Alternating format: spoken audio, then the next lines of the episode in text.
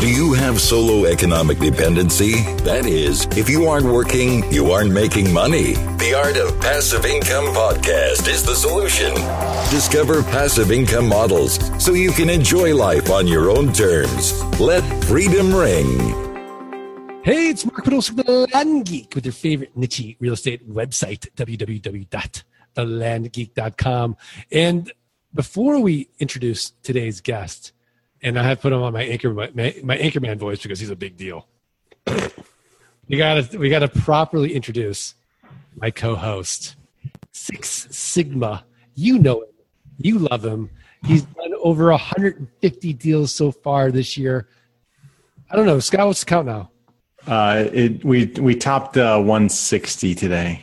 160 deals. Scott Todd from scotttodd.net landmodo.com. And most importantly, if you're not automating your Craigslist postings, postingdomination.com forward slash the land geek.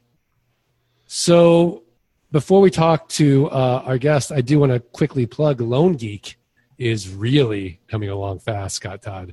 We now have a primary payment account. We have a secondary payment account. If the primary uh, you know, let's say somebody's paying a credit card, their credit card fails for some other reason when they're making payments to you on their note, it'll charge the ACH on file automatically, automated.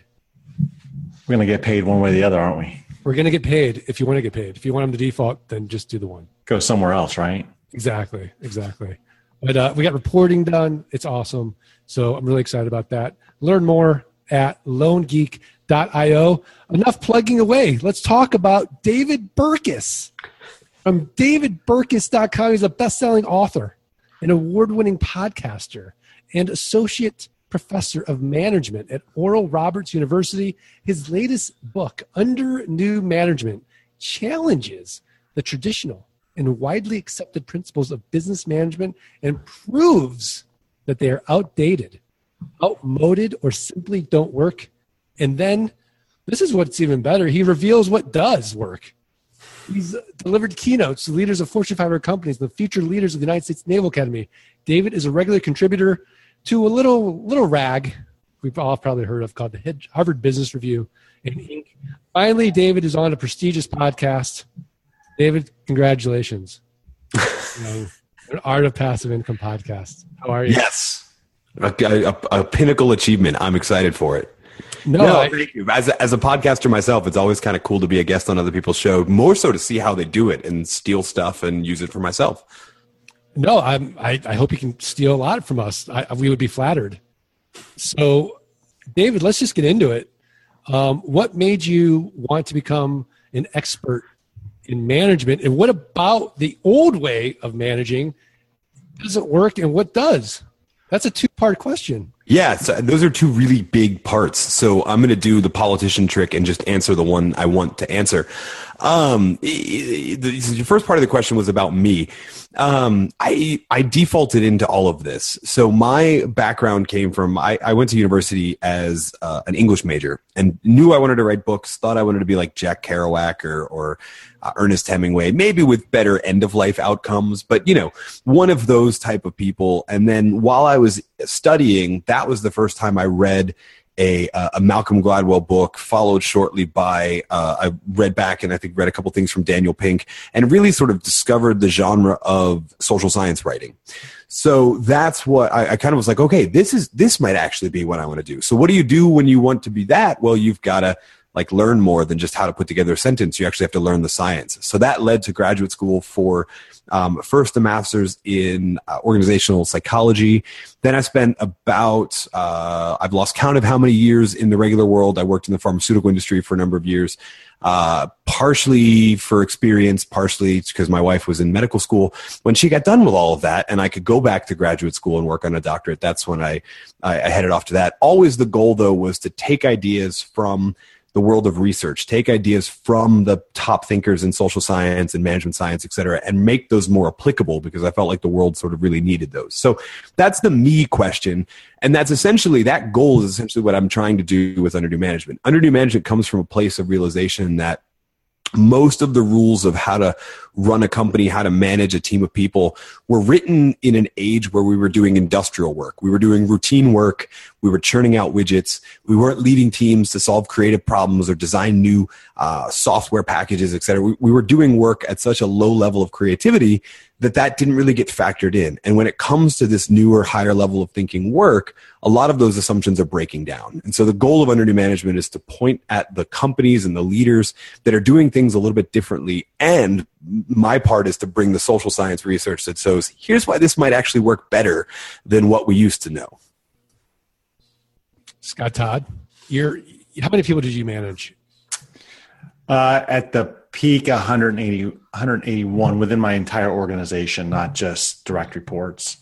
Direct reports peak, I had like uh, way at one point I had way too many. I had uh, about 20. It was like 20. 20. That's that is a huge span of control. Yeah, it was too it was too much, and uh, what happened was people started. People, we had we had people leaving the organization this was during uh, like the Great Recession. You know, pe- people leaving because we we had to get rid of people, and uh, that's not really people leaving. That's people being uh, in, invited to invited to work for the competition. That's right. Invi- invited to work somewhere else. Well, that's what happened, and then uh, so I started assuming more more groups. And twenty one, I'll never forget. We we did uh, you know uh, biannual performance evaluations, and to do twenty one of them, I was just like I can't deal with it. So essentially, you did forty a year, forty, 40 plus a year. for for a year. Uh, I think it was over a just over a year, and then uh, it, it shrank down, and then, um, but you know, the, the, largest team I've managed was over 181 people globally. So it's mm. you know when you, when you have to think you know globally as opposed to kind of just in one office or you know across multiple time zones, it it really does take managing to a different level. Oh, totally. And and now I understand now with the 40 plus performance appraisals why y'all y'all reached out to me because we've got a chapter in there on ditching the performance appraisal and re- replacing it with something that gets feedback more frequently and takes away less time. Yeah, totally. Now I get it. It's yeah. all coming clear to me now. So so I mean that, I mean that is a that's a valid point. You know, like um a, co- a company for a company to sit down with an employee twice a year you know, it sounds phenomenal on paper. You know, like logically, it says, "Well, wow." I mean, there are companies where people don't even talk to their managers, like, "Hey, this is what you're doing right or wrong." There's no feedback. And you know, one of the things that I I just always did, and I've done it now that I have more of a virtual team here in my own company, is you know i i provide feedback on an ongoing basis not just i mean it's almost like a daily just rhythm it's not something that you should do hey, you know, once a month or to me, once a quarter, once every six months. It should be just in the normal conversation. Hey, this is a way that you can improve. This is a way that, you know, that here's some feedback for you. What do you think? How could you execute on what, on this piece of information or how would it take this project and do, how would it, um, how would you have done the project differently had you known this or seen it from this aspect? So, I mean, I, I do agree with you. Per- performance evaluations, whether it's once a year or twice a year or even quarterly, is ridiculous. It should be an ongoing day to day ebb and flow. Yeah, and David, I've never worked for a big company. Um, you know, my company now is, is basically all virtual. And, you know, I don't even think of myself necessarily as a manager. I think of myself more as somebody that just get stuff done. and, and hopefully, you know, the people that are, are aligned with my mission are working as passionately as I am, I don't have any kind of structure or you know you know HR policies or anything like that. Like we just want to get stuff done, and if it's getting done, then we say things are getting done. And if they're not getting done, why aren't things getting done? And it's you know so I think that you know I'm on one end of the extreme. If Scott was on the other end of the extreme, you know, who whom is under new management for? I mean, I mean, assume it's for everybody because everyone at some point needs leadership training. Is, am, am I am I thinking about this correctly or am I off? Yeah, well, I wouldn't. I wouldn't say it's for everyone because, like, if you want tips about dog training, that's it's not your book. But okay, um, yeah, anyone that's interested in that's in business. Yeah, totally. Well, if you, I mean, if you you use a great term, which is we just try and get work done. We just try and get stuff done. If if that's the goal, then yes. Now, whether that means you have any uh, power according to the organizational chart or not, there are things in there that you can sort of benefit from. Ideally, you know, like um, I wish I could like secretly put a copy of this in the mailboxes of all of the Fortune 500 CEOs, and hopefully this becomes a top down thing. But the reality is the most common person that picks up under new management is the person that, oh, I've got a team of five or six people. I'm frustrated because the systems that I have to do as mandated by the company, or in the case of an entrepreneur, the systems that the company I left to start my company did, and hence I emulate them, are clearly not working. What what else is out there? And you know, the goal isn't to give you a model, right? I don't have like you know a, a slideshow with four boxes and a pitch for a consulting gig at the end of this book. My goal is just to to share stories of these are different ways that companies are doing it in line with the principles of what tends to work now so that you can figure out how to either copy it exactly or do something similar. And, and hopefully not just in the case of here's what you do with your team and your company, but even an individual. Like I, have had a lot of people write me since the book come out, came out and say, you know, like, Hey, this was a great read to understand why I'm so miserable. And thank you for helping me figure out like where I go from here. Okay. Can you, would you mind sharing a, a story of the old way of managing and then contrast that with under new management's principles and and how it should be done yeah, so so there's a bunch of different uh, practices we go uh, through in the book. Uh, lucky number thirteen, actually, that just was a default to what we arrived at. It wasn't I wasn't intentionally trying to do thirteen, and probably one of the most interesting that resonates with what we've been talking about right now and resonates really um, with with you and what you do, Mark, is there's a chapter called "Fire the Managers," and it's it's not about getting rid of management, but it's about this kind of realization that for a lot of teams, the the the tasks that a manager does can be spread out among the team or can be largely given to one person who is also sort of a team member in the muck and the mire doing the work with them.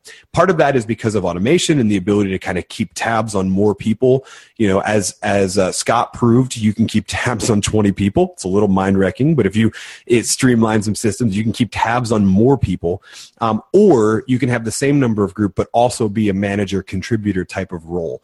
But that's really kind of this core idea. is not not get flatter for flatter's sake, but this realization that truthfully, the whole idea of a manager came out of an era where our job was to run a factory, our job was to create a widget. And how we make that widget only changed once a year when we made the updated version 2 widget, right? Think about it like a car company, for example. We only do one model a year, so we only actually need to redesign stuff once a year.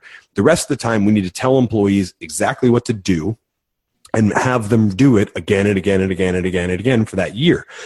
Well, if that's the case, then the management role as an individual becomes really easy because it's easy to get your head around what they need to do. But when it comes to solving sort of complicated problems, we have this, you know, we have this job to do. We don't know what obstacles we're going to hit uh, uh, when we begin this task. We don't know how we're going to get delayed. We don't even know what the constraints of the problem we're trying to solve are yet when that happens, it's a whole lot harder for a manager to dictate out exactly what people's roles are. It's a whole lot more effective for them to come alongside and, and say, okay, my job is to get you the resources you need to be a resource to you, but I have to trust that you know more about how to do the work than I do because you're the one actually in it doing the work. You know, I, I, think that David, you hit on a key point about you know, like the automation, getting rid of the, rid of the manager piece. I mean, you know, like when when I think about you know some of the some of the uh, challenges that I see employees continuing to to have in the workplace, you know, a lot of the systems that they deal with, they have not kept up. Employee facing systems, internal systems are like behind the curve. Everybody has invested in kind of customer facing systems, you know, like kiosk or technology that, that the customer can see websites that make things streamlined. And then on the back end, especially in some of these older companies, is very heavy systems, you know, that are still probably analog kind of systems that are paper, you know, kind of paper intensive. And then the employees are like, I'm, I need more people. And you, you, there's no streamline that's been built up because there's been no automation of the work, you know, and I think that if, if you're able to go back and companies, you know, whether they're small, starting out or, or older, think like, how can I automate this? How can I automate this so that you don't necessarily have to have that manager per se, but you can have someone that oversees the work and oversee this group uh, because the the systems kind of run the business for them. Yeah, well, and you know, you actually you hit on a, a much bigger point there about employee facing versus customer facing, and this is actually one of the other practices too. Is this idea of you know, we have a, a mentality that we need to put customers first, that all of our investment dollars need to go towards increasing customer satisfaction and a bunch of other things. And the truth of the matter is that um, it, customer satisfaction isn't a goal; it's a, it's a result the goal is employee satisfaction. The people who actually touch and interact with the customer they're the they're the company to that customer. It doesn't matter who's back of house. The people that are front of house interacting with customers are that company. And so systems that put customers first at the expense of those frontline employees are almost doomed to fail. But the companies and the systems that put those employees who interact with the customer first, give them what they need, become a resource to them. In some cases, you know, I look at in the book, I look at companies that said they flipped or at least turned the hierarchy on its side to really emphasize this idea that our accountability is to the people who interact with the customers because their accountability is the customer. That's really the only recipe for lasting customer satisfaction. You know, yeah. it's interesting is I just read an article about Danny Meyer, um, CEO of, of Shake Shack, and and and David is shaking his head. David, you'll probably tell the story better than I do. well, I mean, D- Danny's a great example because, uh, I mean, he's the founder of Union Square Hospitality Group. I actually don't currently know at this moment what his official title with Shake Shack is because after they went public, um, all sorts of stuff changed. The, thank goodness the recipe didn't change, though it's still amazing. Um, but all of his restaurants, you know, whether whether um, that's the bigger high level frou frou ones or Shake Shack, have this idea of we need to figure out what we can do to put customers first because the only way we get raves from the only way we get repeat customers, et cetera, are from waiters and cooks who are fully engrossed in the process and know that we have their back. Toward that end, he's also, I mean, he's been experimenting with a bunch of different things. He was one of the first people, large scale people in the restaurant industry to look at whether or not tipping made it like, more difficult or less difficult for uh, employees to do a great job. And some of his restaurants now have experimented with eliminating it entirely, which the thing that I found was most interesting is what he pointed out is that while, while tipping might um, have a, a, good increase in like in, incentivizing employees, waiters, front of house people to treat customers better. Truthfully, if you you screen them out in the interview process, you get people who will treat customers well. But what's happened over about 30 years is back of house, cooks, chefs, etc. Those salaries have not gone up. They're not tied to tipping at all. And so he basically saw it was like, that's not fair. We need everybody who's in, who's touching the customer, whether it's cooking their food or interacting with them, needs to know we have their back so that they can do their best work. So how does this apply to someone like, you know, Scott and I that might be working with virtual assistants, let's say in the Philippines um, or India? or Czechoslovakia, or you know, name the country, right? Um, and then we might have somebody U.S. based. You know, what, how how do you think about management from that perspective, or is it so, not, not different at all? So, I mean, some things are obviously very different. Others are are not all that different. And truthfully, this is something that is universal. I think most companies are having to deal with the idea that that this full-time employee, part-time employee, independent contractor, those three buckets are no longer sufficient to describe every type of, of person who works for an organization's goals. Really, to me, I think even if you don't have employees, if you manage just a fleet of independent contractors, or they are employees, but they're in a variety of different locations, you still, to some extent, need to sketch out what is the value zone of the organization. So who are the people that your customers interact with? You know, one of, probably one of the most commonly outsourced things to um, to other countries for U.S. based businesses is things like executive assistant and um, other kind of administrative tasks, and that works great unless you also need that person to interact with potential customers. I can't tell you how frustrating it is to interact with sort of those virtual assistants as a customer when you're trying to schedule something with that person or, or whomever because they're not actually there, right? So I have no problem with um, EAs and, and virtual assistants and that sort of thing, unless they're in that value zone, then we need to think about how close to us do they need to be? How much interaction does there need to be between us and them? Do they have everything they need in order to interact with customers well? So it begins there with really deciding what's the value zone. By definition, the value zone is any role that actually is customer facing. And that's where we need to focus on. Am I giving them enough resources to do their best work? Scott Todd, what are your thoughts? Well, I agree. I think that you know, I, I mean, how, how else do you how do you argue with the doctor, right? Uh, You, you got it. I endorse them. As my wife would point out, I'm not I'm not a real doctor. She's actually the real doctor, like in the hospital saving people's lives. I'm just trying to make better, like I'm trying to make little parts of their workday better. That's all. You, you're a doctor to me. Don't worry. Thank you. So, so David, who's who's doing it right? Who who what what CEOs or what companies you admire and why? So the the two, I mean, there's a there's a bunch of I think there's 50 plus companies that are profiled in the book. The two that come to mind the most, I'll give you one that is um, largely everybody's in the same room, and one that is super virtual. So the first would actually be the company SumAll. They're a social media analytics company, and and I initially reached out to their their founder, their CEO Dane Atkinson, about one of the practices, and then this weird thing happened. I was interviewing him. I think the second time I came, I, I had an in-person interview with him the second time, and we're chatting and we're talking. And he kind of started interviewing me because he wanted to see what else I was going to be writing about. He wanted to learn what else maybe he could, you know, do and implement. But as we went through the list, he was already experimenting with probably five or six of the different practices. And that's not normal. What's usually normal is that a company will get it right in like one or two areas but he was really committed to constantly iterating and experimenting with uh, their practices, their policies to make sure they were doing it right. So SumAll in New York City. The other is actually Automattic. We we know Automattic. They they are a, a hugely virtual company. Matt Mullenweg is their um, their he- their founder, their head. They power uh, they create WordPress, which powers like a quarter of the internet, right, and a bunch of other really cool tools. And I I mean they do a bunch of of things well. Their accountability systems are great, but one of the things I admire the most about them is their use of trials to make smart hiring decisions. So when you come on and they and they want to um, have you, it doesn't start with an immediate offer. It starts with about a four to six week trial. You're on a real project. You're getting real, you know, security clearance. You're working with real customers, all of that sort of thing. But the idea is, let's see how you work. And truthfully, why that why I admire this so much is that I mean I believe from a management standpoint whether you're a middle manager or whether you're the CEO, the single most important job of people who are in authority, the single most important thing they do is decide who comes into the company, what new people are brought into the company.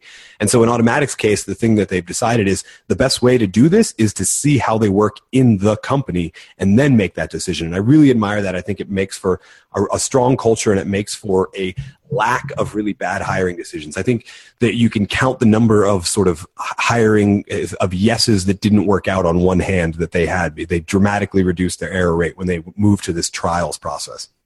Yeah. Mark, I mean, that's, that's, I mean, you know, to, to relate that back, I mean, that is really what we, you know, you and I, we kind of teach that through hiring of VAs is that, you know, the thing about our virtual team is that what's nice about it is that we're not making this long-term commitment up front to, to you know freelancer we're saying hey here's a project for you. Let's see how it works out. Let's see if you're a fit for our culture. And if they're not then you know we we're okay to move on. You know we we can test it. And you know if they if they fail at it miserably then we move on. If if they're close we can coach and help and engage and get them going. We do that. And you know if they're just a solid fit then we start giving them more work immediately. Yeah absolutely. I mean we we had a va that was trying to work our posting domination system. Two weeks later, fired. Didn't work out. But it was a, you know, it was a, it was a, it was a small bet. And we're right. Just, now we're doing so, you know, somebody else. So, um, David, I'm going to give you a tough question. Okay. Tell me, or tell me, tell us something we don't know about what makes a manager great. Um, I, I, would say, uh, oh, I, I, can't, I can't. I'm going to do the politician thing again and answer the question I want to answer. Um, I don't know what's going on in your head, so I don't know what you don't know. I'll tell you what I didn't. Know. That's know. why it's so challenging. I know, right? I'll tell you what I didn't know when I was writing the book and realized after other people had read it and we were talking about it and that is that there's 13 different practices in the book and they all on the surface seem to be things to implement things you should add into your business and the truth is, it's actually kind of the opposite. In almost every story, what you find is there was something blocking employees from doing their best work, and the manager or the leader eliminated it. Right? So whatever it, it, was, whether that was performance appraisals like we talked about, whether that was the structure, whether that was the, the method of communication like email or whatever it is, they're all actually practices of elimination. And so that's, I think, you know, obviously number one thing a manager can do is decide who comes into the organization. But maybe within the top five, is figuring out what things are holding your people from doing their best work, what things are preventing them from doing that, and finding a way to eliminate it so you can set them free. Yes. it's not genius, it's just something I didn't even realize till after I wrote the book. I, I think I think it's I think it's uh, you know I mean, but that should come from just constant feedback, right? Like that should come from the normal everyday feedback of, hey, what's what's standing in your way? Uh, what's you know where are the challenges? You know, all of that stuff. Oh no, it, it totally should. It doesn't, but it totally should. All right, well, David, we're at that point now in the podcast where we get to put you on the spot and ask right. for your tip of the week a website, a resource, a book besides your book that is actionable where the art of passive income listeners can go right now, improve their businesses, improve their lives. What do you got? Okay, so so my tip of the week, as far as resource, website, etc., is probably my own. I know that seems self-serving, but at davidburkus.com slash resources, maybe you're not the reading type, but you want to get all of the gems. We have a ton of different resources from uh, from under new management from my book before that the myths of creativity and then just a bunch of other evidence-based stuff to be able to work smarter lead smarter etc so davidburkus.com slash resources. I would take that action now. You're probably listening to this on a smartphone anyway so i would just pull open your browser and go to that and while you're in the podcast app you may also want to go over and type in the phrase radio free leader. That's my podcast. You, if you like listening to shows, you'll like it. If you hate this show, I don't know why you're listening to it, but you'll also hate mine. So, uh, whether you love it or hate it, uh, Radio Free Leader is a great resource similar to what you love about Art of Passive Income. All right. I love it. Scott Todd, what's your tip of the week? All right, Mark. Uh, this one, D- David is familiar with this one. Uh, it's one that I actually I actually did this back in February, and it really changed changed my view of myself in the world. And uh, I I see that he actually actually just did a podcast with this person. So you got to go over to howtofascinate.com.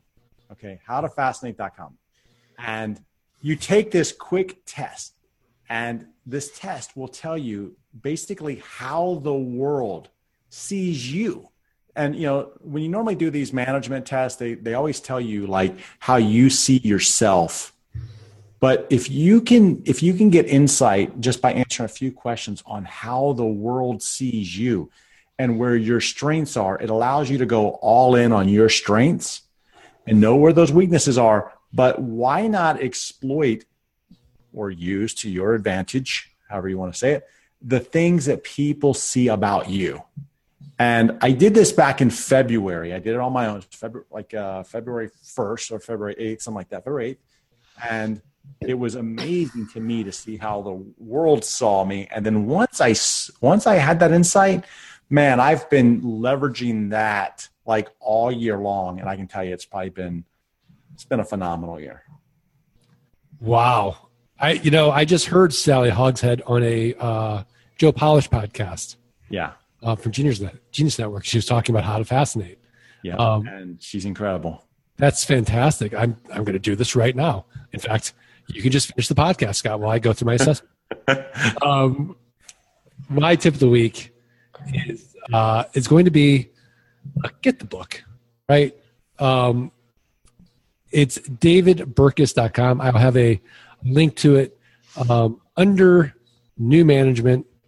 Um, how leading organizations are upending business as usual, found at all the finest bookstores um, that are still left in business because they, their managers were not following David's advice.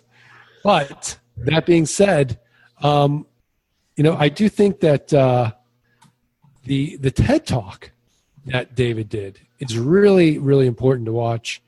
Um, at David, you were at TEDx, is that right? Yeah, so I spoke at um, TEDx University of Nevada, and then the talk was chosen. It's actually really cool. The TED, the folks from TED email you and say, you know, hey, we need your script. We need all of the angles from all of that. They they re-edit the entire talk and they put it on TED.com, which was really cool. That happened in about I think September. It showed up on the front page of TED.com, and it's been it's been a crazy ride, like 1.2 million views or something like that, and counting. Which which means I get lots of really really cool emails and lots of really really hateful emails. But that's that's making an impact. You're going to get some haters. No, it's you know absolutely. And if you haven't read Jay Baer's Hug Your Haters, that's another tip of the week. Um, so why you should know how much your coworkers get paid. Um, I'm a big TED fan, and that has been on the front page for like a long time, as David said. So now I get to name drop all month. and uh, so, David Burkus, thank you so much. Um, are we good? Yeah, thank you so much for having me. Is there anything we forgot to ask you that we should have asked you? No, I mean, this is this is really really pretty solid. It's kind of funny that Scott's uh, tip of the week was Sally Hogshead because I I just was posted that on my show today and was re-listening to it, and she is just brilliant. So um, I could we could go another twenty minutes on her, but to save your listeners, we'll just have to have her on your own show. We will. Yeah, I mean, What are, what are you though? What are you? What what is what is your? Uh, I am a victor. So am I. That makes so much sense. Yep. Victors unite. Totally. all right. Now I've now I've got to go through this. If and if I'm not a victor, am I going to feel badly? No, no, no. Because you It's guys only are the, two, it's only the brilliant best. It's only the best classification. It's it's okay, Mark. Great. No, I'm not going to do it. I'm scared to do it. But you know what? I'll do it, and then I'll just lie. I'm like, I'm a victor too. Yeah. Be be. I think we'll know because it's a test about how we see you. So I think we'll know if you're lying. Yeah. Oh, okay. So am I victor? I don't know. I don't think so.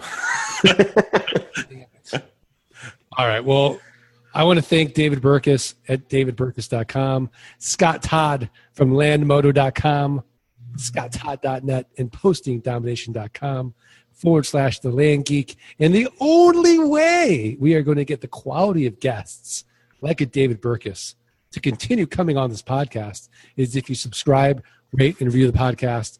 And if you do so, we're going to thank you by giving you for free the $97 passive income launch kit. Just send the screenshot to support at thelandgeek.com. And um, again, this podcast is sponsored by Lone Geek. LoneGeek.io. Automate your payments. All right. Uh, should we do it? Are we ready? Ready? Let. We're going to do a countdown. Come on. We'll do a countdown. Ready? Go. One, two, three. Let Let freedom ring. Thanks for listening to the Art of Passive Income podcast. Start your journey at www.thelandgeek.com and www.scotttodd.net. Rate and review the podcast and email support at thelandgeek.com. Your screenshot for a free passive income launch kit.